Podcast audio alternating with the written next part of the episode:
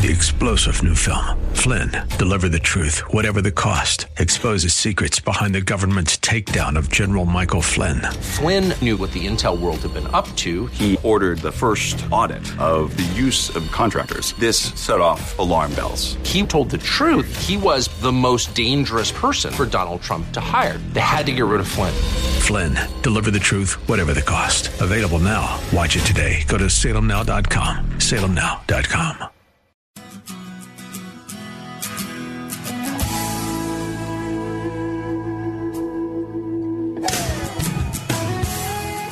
Well, thank you so much for joining us on Take 10. I'm Ron Aaron, along with Carol Zernial, a nationally known gerontologist, and Dr. Jamie Huysman, nationally known psychotherapist and expert on caregiving as well. He, he deals with all kinds of issues that revolve around caregiving. And Carol Zernial, you've got one for us now.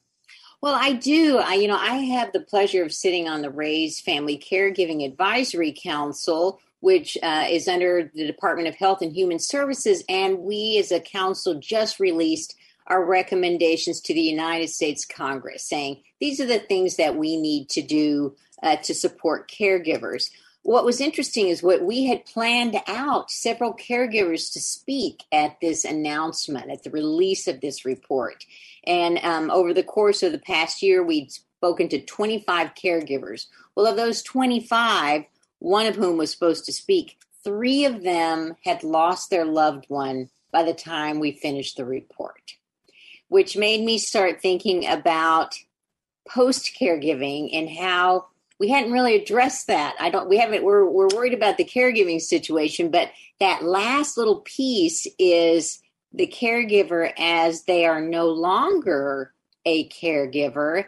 And Jamie, you're one of the few people I've heard actually speak to that what is it when you're loved you're no longer a caregiver either the person gets well or they're no longer with us or they don't you know they move whatever um, what is it that about no longer being a caregiver that we need to maybe think about it in, as opposed to just nothing or not a caregiver anymore? What happens?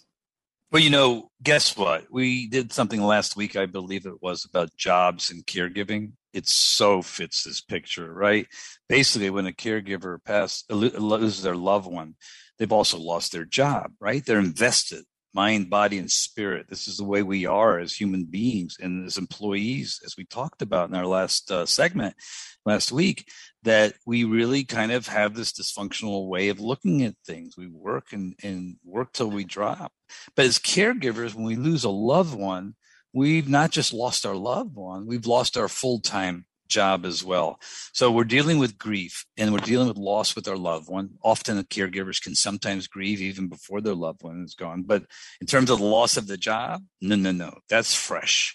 That hits us. That reactivity really hits us. And sometimes it turns into a complicated grief response. And that literally means sometimes it could connect with depression, even worse.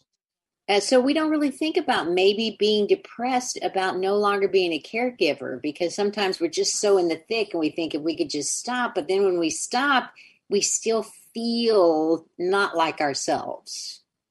No, we don't. We are creatures of habit. In our brain, we have what's called, you know, that temporal lobe that we kind of anchor things in our mind. We get used to habits and we default back to the habit, you know, kind of like neurolinguistic programming, which is a whole nother sort of segment we can do, but it sticks in our mind. So we really feel that we've lost something when we should be elated, right? In some ways, after we go through the grief or loss, not elated about the loss, but elated maybe we can return back to our, our jobs, our lives with the beautiful spirit and memory of our loved one. We instead start going south and we really do get triggered in a way that is now kind of gets a roller coaster going downhill. So I do say if any caregiver out there can actually identify with what you're asking here and what we're saying, you know, if this lasts longer than a normal period of grief and loss, which it can, you really need to go get assessed and evaluated by a good psychiatrist and look at this as a complicated grief reaction. Okay, so it will trigger our complex this. PTSD.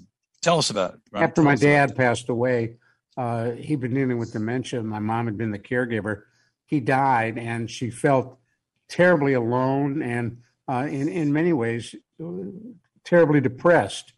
And so my brother, who's a like you, a PhD psychologist, uh, talked to her and and said, you know, mom, I think you're depressed. You really you're depressed. And she said, Of course I'm depressed. Your dad's dead. I have nothing to do. I don't know what to do with my life. Yes. But she wouldn't go for help. So it's not your father's passing, God rest his soul, because that we are totally powerless over, yeah. right? May his memory be a blessing, right? Yeah, may his memory be a blessing. But what she's saying, which is very clear, very real, very authentic. I lost my job. Right. I lost it. What do you right. want me to do? You know, I'm exactly. in this abyss now. I, I, I, this thing that I was supposed to do, this kind of thankless sort of thing, which I did take relish in because it was my husband. I'm getting in her head here. Now, right. what I'm going to do. So uh, it, it, makes sense. Just if you think about it and put yourself in the patient, or in this case, your mother's uh, shoes, you can really understand this malaise. And, and that's why it's so critical for us. To, and Carol, it's a great question to plan ahead. A, we don't plan ahead that we're going to be caregivers, unfortunately, get the therapy we need. We don't plan ahead now about the loss of our loved one. But if we got some mental health and got to a safe place and we're able to process all of these things, maybe we could just start planning for what could go wrong. Because, you know, as caregivers, we should know if if it's going to happen, it's probably going to go wrong. If you yes. just joined us with Caregiver SOS on air and Take 10, and we're talking with Dr. Jamie Huysman on our Take 10 segment about what happens when you're no longer a caregiver.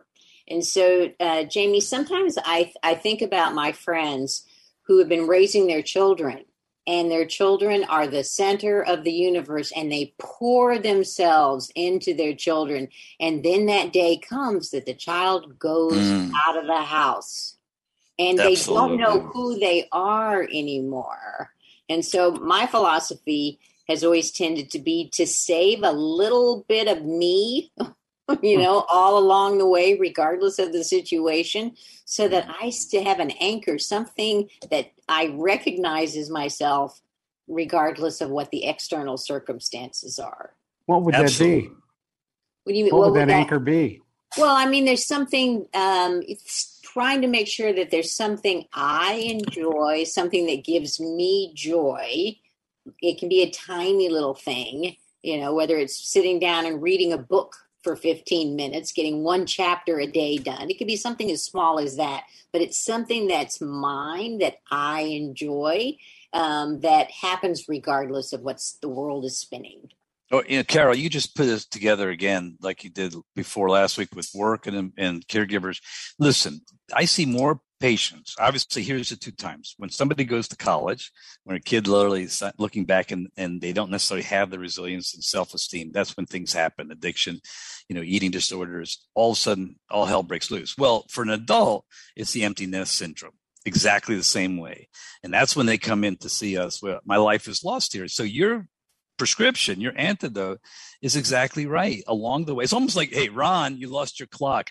Okay, guess what? Caregivers lose their clock, their rhythm. They can't see it. They and yet they're tied to that clock. And and like Carol says right now, that just means that uh, they're they're the empty nest phenomena is there. And so Eh, we have to game plan for life shifts and changes. And the empty nest thing is just what Carol says build up a resilience bank account.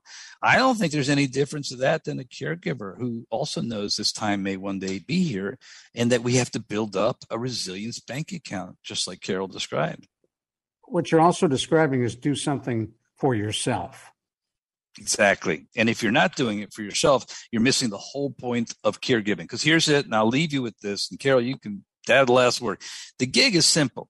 If you're not taking care of yourself, that loved one you're taking care of who is anxious, depressed, going through an acute, chronic, or terminal illness is going to feel unsafe. They're going to feel fearful and anxious. So guess what? Taking care of yourself, filling that resilience bank account is the best thing you could do for your loved one's care. They're going to feel safe. They're going to feel thankful they're in your presence. And guess what? You'll have something left, God forbid, when their loved, your loved one goes to then build a life with, just like Carol had mentioned. Well, I like that. Yeah, I think you know. In closing, uh, um, you know, if if we build our whole world around any one thing, right? It's just like we need to diversify our portfolio of investments. It's we got to have a colorful plate of all different kinds of things on our plate. Our life also has to be a little more diverse than just caregiving. Otherwise, as Jamie says, we're going to be off balance. We're not going to have all the nutrients, all of the color that we need in our life so that we can go for the long run, that marathon that we always talk about running. That is, I like that. Well, thank you all for listening to Take 10 for Carol Zernial and Dr. Jamie Huysman. I'm Ron Aaron. We'll talk to you soon.